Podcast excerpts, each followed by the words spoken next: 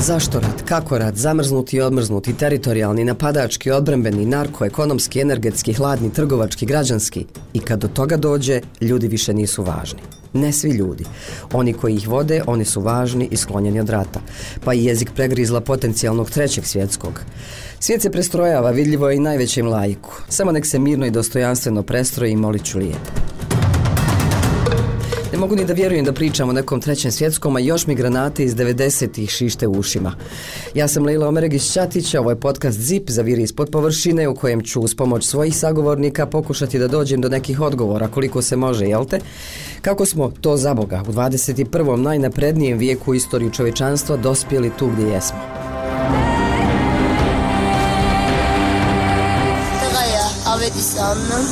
On je dječak, njegovo ime je Avetis. Rodio se i onda je počeo rat. Napustili smo svoje domove i došli ovamo. Proveli smo nekoliko dana u podrumu, a zatim u bunkeru. Imam 7 djece. Sva ova djeca su moja. Vidjeli su 3 rata. 2016. 2020. i ovaj sad, 2023. Svako je podnio najveći teret i iskusio okrutnost svakog od ovih ratova. Iz mira počinje rat da bi se borili za mir. Je li se i vama čini nešto duboko pogrešno i apsurdno u tome? Ok, takva moja pretpostavka je možda naivna ako uzmem obzir istoriju ratova, nerazriješene konflikte iz prošlog ili prošlih vijekova, grupne ili lične, političke, financijske, energetske interese. I još lako zapaljive ideologije, populizam, dogme. I još sva čuda interneta, društvenih mreža, vještačke inteligencije. Ogromni jaz između siromašnih i bogatih. I Tukididovu zamku koja će kasnije biti pojašnjena. Ima ratova i mirova istovremeno u kojima ljudi žive i umiru skupa već decenijama, pa se i ne može reći gdje počinje rat i završava mir i obrnuto.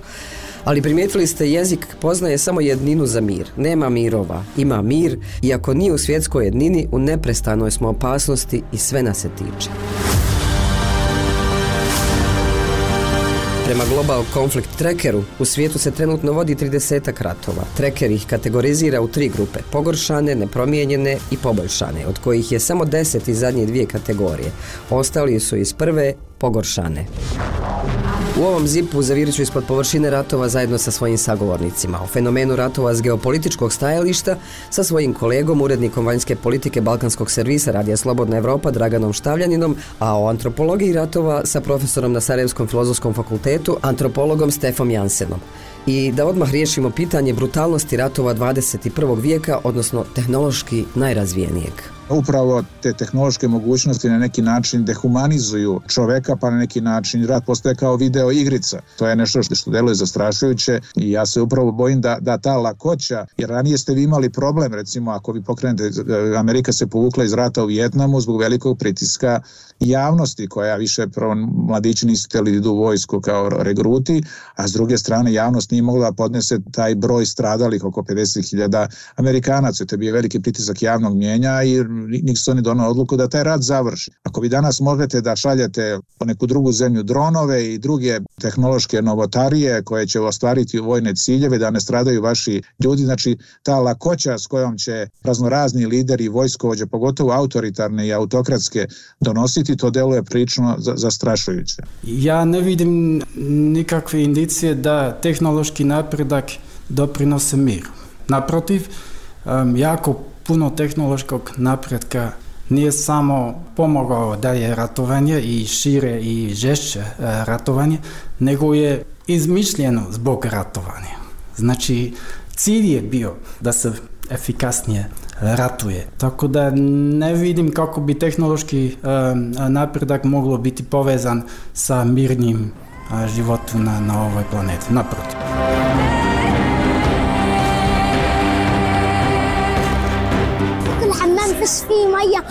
Da vam pokažem kupatilo, nema vode, a odvratno je. Dobila sam osip pošto nije čisto i gadi mi se. Voljela bih da mogu biti normalno dijete koje živi bez rata, bez raketa, kako bismo se sigurno vratili kući. Treći svjetski rat je počeo, a mi smo još u drugom. Jedan je od komentara koji sam jednom pročitala na Instagramu i odnosi se na ovdašnje prostore. Tragikomičan je i dubok po više nivoa, pa s kolegom Štavljaninom razgovaramo o istoriji ratovanja, vezama i poređenjima s današnjom geopolitičkom situacijom, u tom kontekstu i sve češćem pominjanju Trećeg svjetskog i nesretnoj Tukididovoj zamci.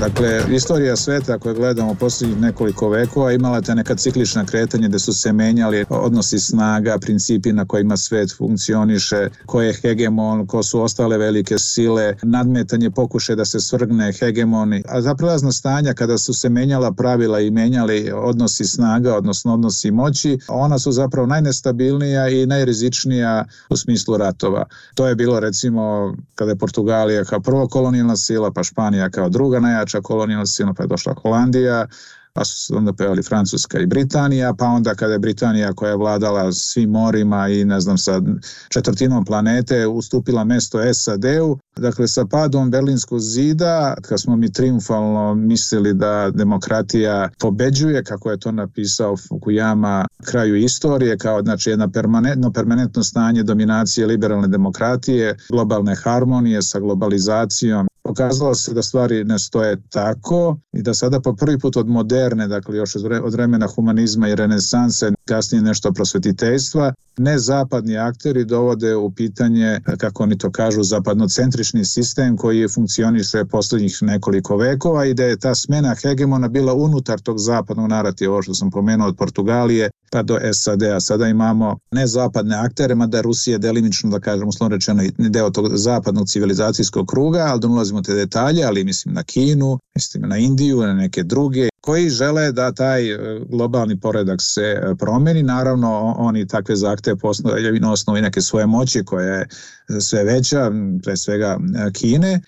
Također principi na kojima funkcioniše sve, dakle globalizacija, liberalni internacionalni poredak, liberalna demokratija se dovode u pitanje i nekih drugih nedemokratskih autoritarnih tendencija, neliberalna demokratija. Dakle, kao posljedicu svih tih pomeranja koja traju već više godina, pa da kažem i decenija, da ne zaboravimo, prvi ti neki poremećaji su bili kada su SAD na čelu zapadne koalicije izvršili invaziju Iraka bez odobrenja Savjeta bezbednosti. Da se to nastavilo sa upadom Rusije u Gruziju, sa ove dve teritorije, Južna Osetija i Abhazija, pa onda Krim, pa sada vrhunac je sa Ukrajinom. Dakle, sve je to posljedica, neću reći urušavanja postojećeg sistema ustanovljenog posle Drugog svjetskog rata i na političkom planu i na ekonomskom, nego pomeranja na neki način njegove reforme koja ide ili mirno ili manje mirno. I sad mi odjedanput vidimo da se kao, što kažu, kao reka ponornica odjedanput izbijaju pregodnih podana ruska invazija, pa onda Nagorno-Karabah koji je 30 godina zamrznu, duše bio je rat pre 3 godine pre ove ruske invazije, pa odjedanput opet sada rat, pa na Bliskom istoku najveći sukob od Jonkipurskog rata, ruska invazija, najveći sukob u Evropi posle Drugog svjetskog rata, jedan od najvećih u sveta, ako recimo izuzmemo Korejski rat, i sad se samo postavlja pitanje ne da li će se ovi sukobi na ovaj način rešiti, nego koji će novi izbiti. Na prvom mjestu je kandidat Tajvan, odnosno i ta priča o Tajvana koji je zapravo sukob sa najvećim potencijalom da preraste u Treći svjetski rat. Pomenuo si Treći svjetski rat, to sam i htjela da te pitam. Kad je Rusija napala Ukrajinu, već se počelo pričati o tome. Zašto? Jel mora biti, prije je bilo ratova istovremenih u raznim krajevima svijeta. Zašto se sad priča o Trećem svjetskom ratu? Neki smatraju da je zapravo Treći svjetski rat već počeo na određene načine, ali mi toga još nismo u osnovi svjesni. Bojim se veoma nepovoljnih raspleta i mračnih scenarija jer smo došli u fazu u kojoj i neki izolovan incident može lako da izazove nekontrolisanu spiralu sukoba kao što je to bio sarajevski atentat 1914. Da ne pominjem i opasnost od upotrebe nuklearnog oružja. A osim tog incidenta treba pomenuti čuvenu Tukididovu zamku. Naime, istoričar Tukidid piše o situaciji u 5. veku pre nove ere kada je Sparta strahovala jačanja vojne moći Atine i onda je se ona dodatno naoružavala. To je izazivalo podozrenje i strah Atine i ona se dodatno naoružavala i to je dovelo do Peloponeskih ratova. Mi smo sada svjedoci, dakle, na modern način primjene Tukididove zamke gde Kina nastoji da pristigne SAD. SAD naravno pokušavaju da tome pariraju i onda postoji opasnost da dođe do sukoba oko Tajvana. Pri čemu, naravno, taj balans moći može s jedne strane da i balans snaga, da ravnoteža snaga, da na neki način obeshrabri sve strane, da uđu jedan takav sukob. Ali s druge strane, upravo ta Tukididova zamka sugeriše da se ne može ni u tom, da kažem, bestežinskom stanju večito funkcionisati.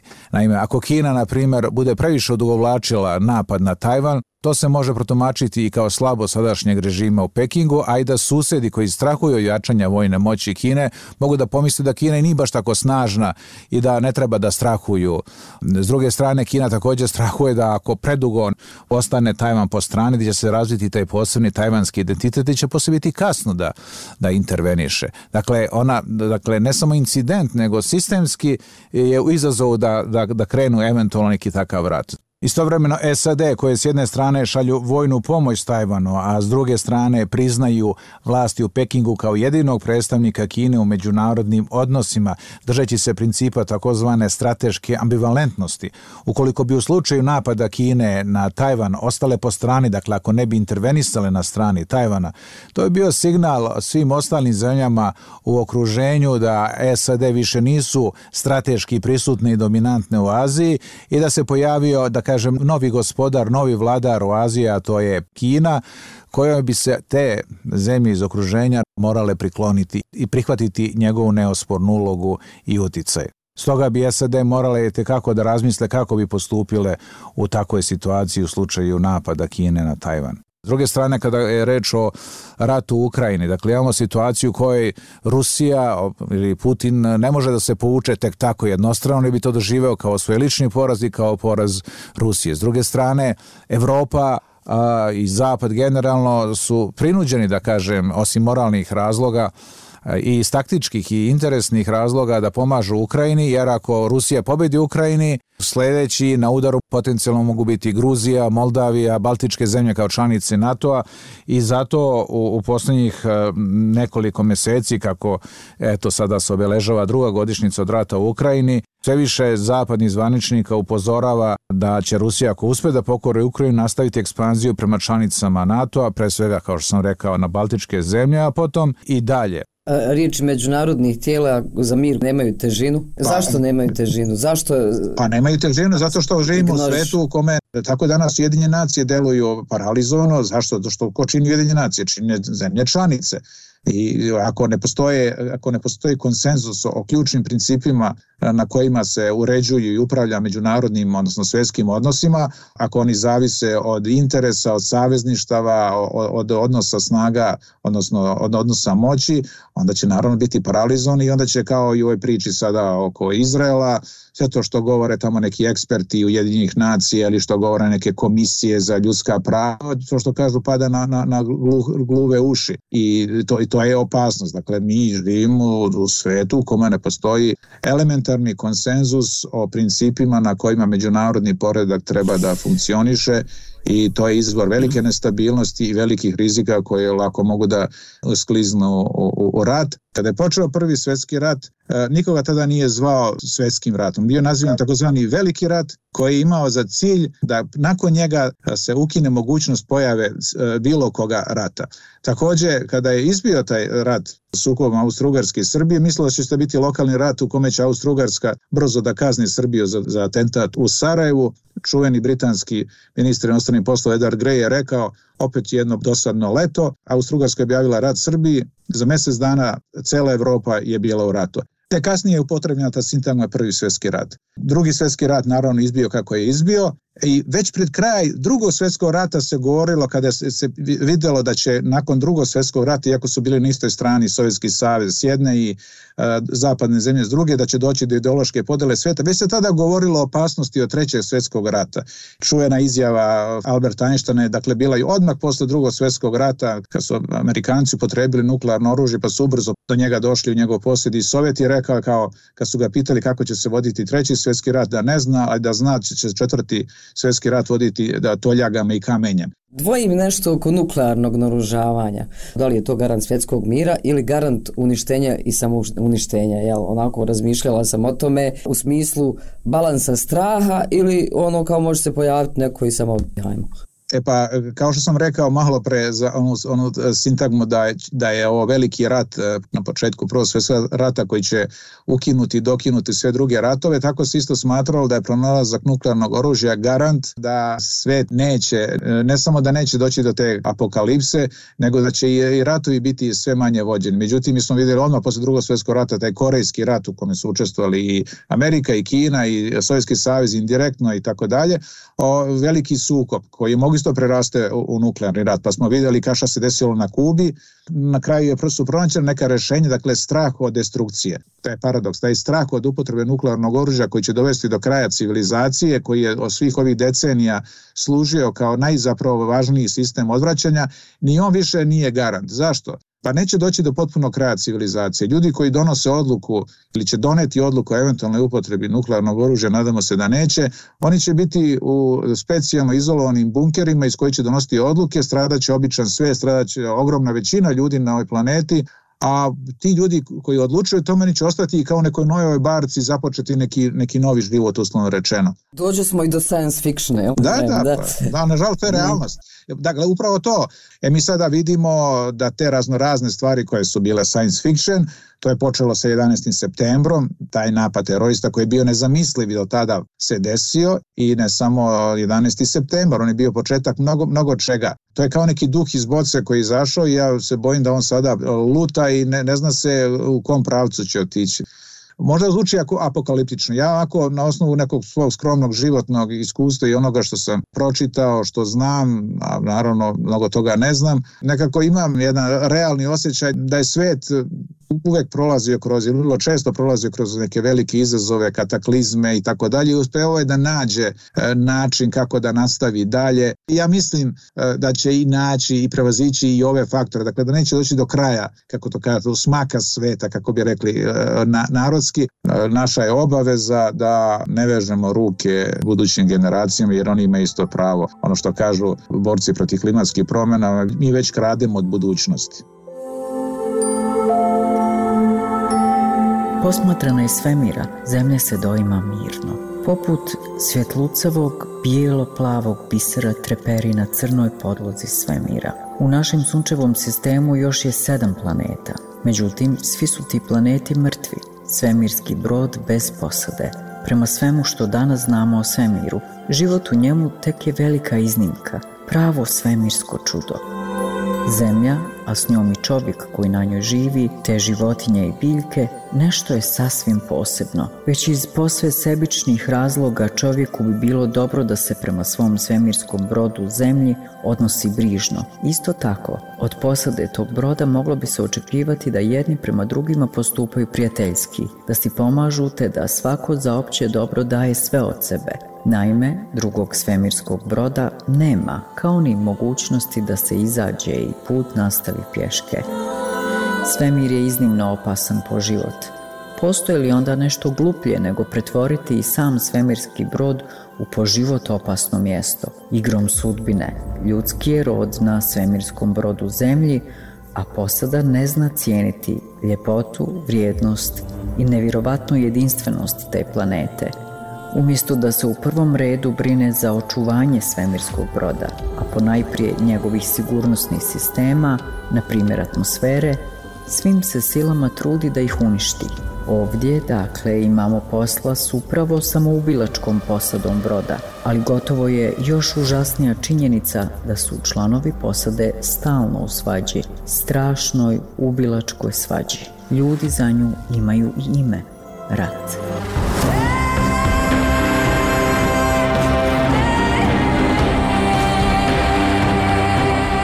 O svemiru, planetama, zemlji i posadi svemirskog broda bili su dijelovi iz knjige o ratu Zašto ljudi ne mogu živjeti u miru, Gerharda Štaguna, njemačkog novinara i pisca.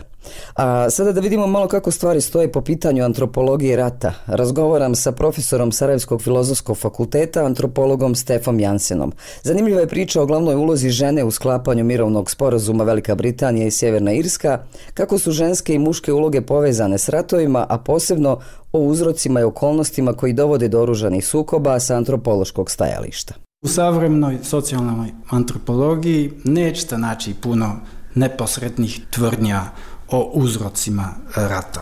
Djelomično je to zato što antropolozi mnogo više istražuju posljedice rata. Tu često naglašavaju onda kako je rat jedan faktor u složenom sklopu nekom promjena koji uključuje i globalne političke i socioekonomske trendove i tako dalje. A drugi razlog zbog kojeg je teško govoriti o antropološkim uvidima, o uzrocima rata, leži u našem oprezu u vezi sa pitanjem koji počinju sa zašto. Pitanje zašto dolazi do rata bi zahtijevalo mnogo širu analizu koja obuhvata i geopolitiku i trgovinu oružja i borbe oko energetike i svakakve druge interese.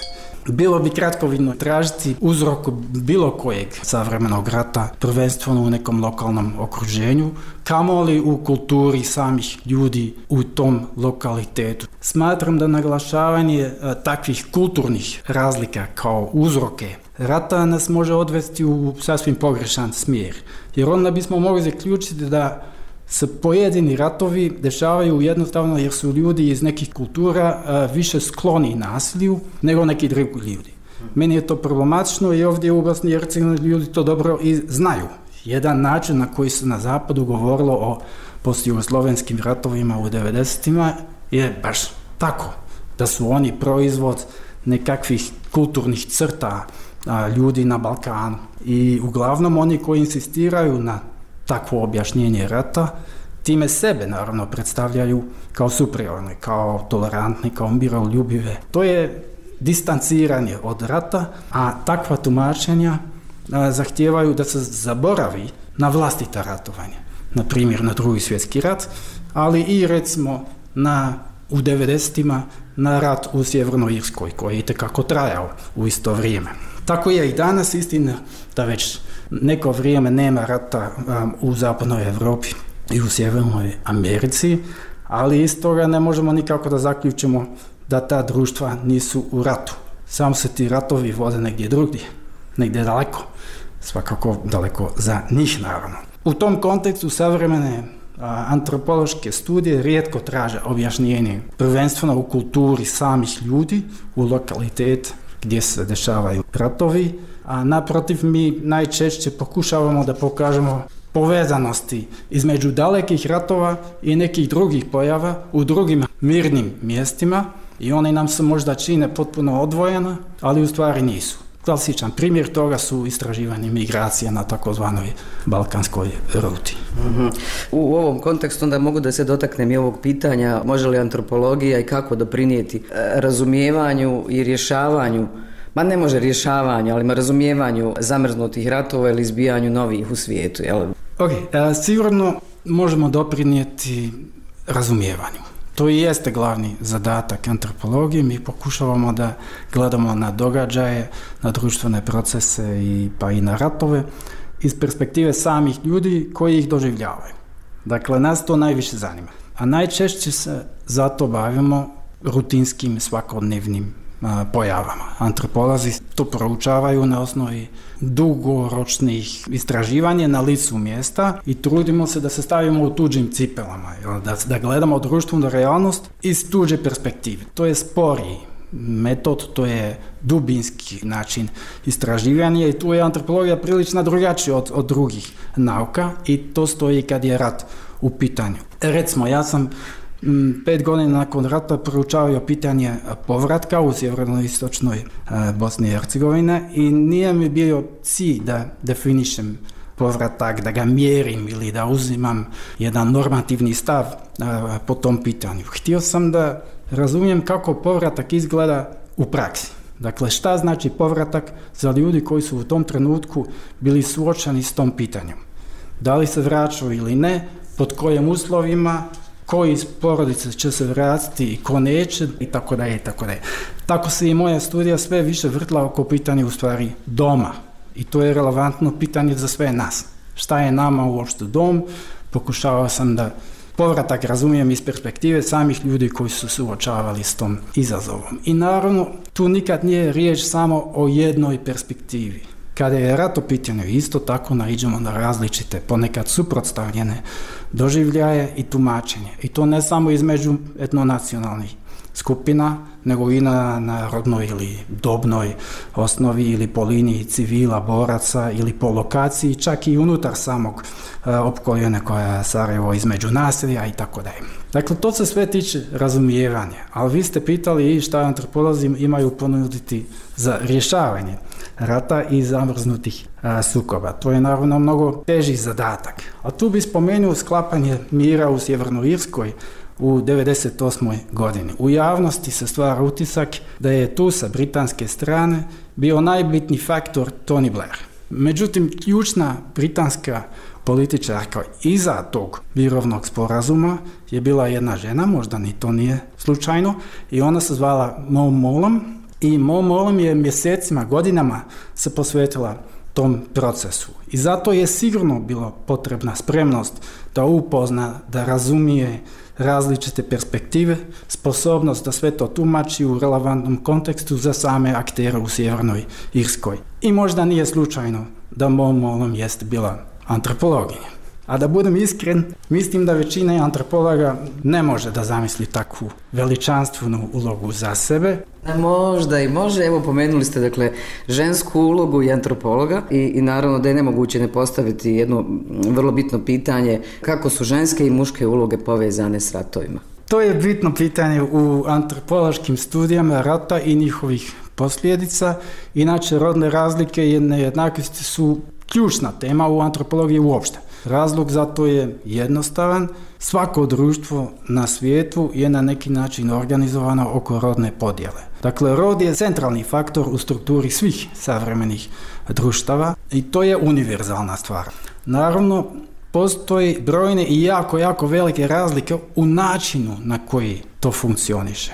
I na osnovi takvih razlika antropolozi i pogotovo antropologinje su pokazali da se rodne uloge ne mogu svoditi na nikakve genetske, biološke razlike. Da je tako, onda bismo našli istu rodnu podjelu rada, ista rodna očekivanja, iste matrice ponašanje svuda i uvijek.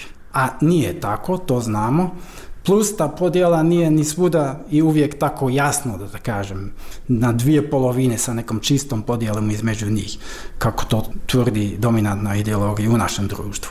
Ali tu možemo uočiti jedan obrazac koji je prilično raširen oko svijeta opet. Razne studije pokazuju da u ratu često dolazi do jačanja patrijarhalnih principa koji i onako vladaju u nekom društvu. I mnoge studije su onda primijetili kako ima takvu retradicionalizaciju u rata i neke institucije to vrlo snažno podržavaju. Ali ja mislim bitno da tu ipak govorimo o ideologiji.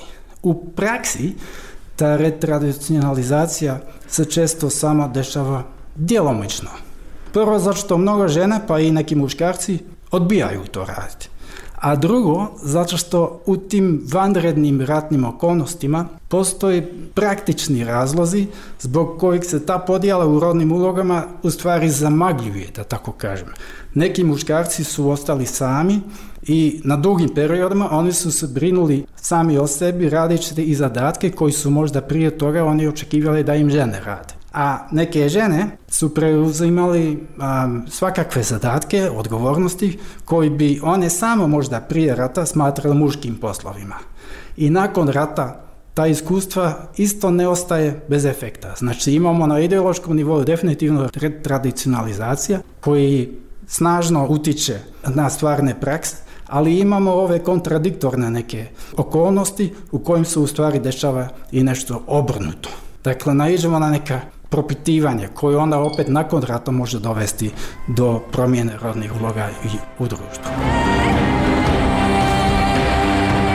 And today Danas vidimo da zemlje rade šta god žele bez odgovornosti. Čini se da je bezakonje pravilo igre.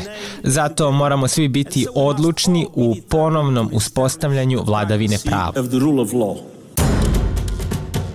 Kaže to glavni čovjek Ujedinjenih nacija Antonio Guterres, čuje li ga ko i zašto ne čuje? Svjetovi, kad će snovi da se vrate,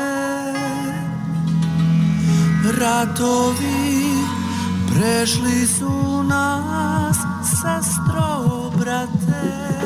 Kraj je priče o ratovima u podcastu Zaviri ispod površine. Kamo sreće kad bi se to moglo reći i za ratove. Da se pitaš sad šta smo mogli ti i ja. Ja sam Lejla Omeragić Šatić. Slušajte me ponovo u Zipu i drugim podcastima na slobodnaevropa.org, Spotify, Google i Apple podcastima.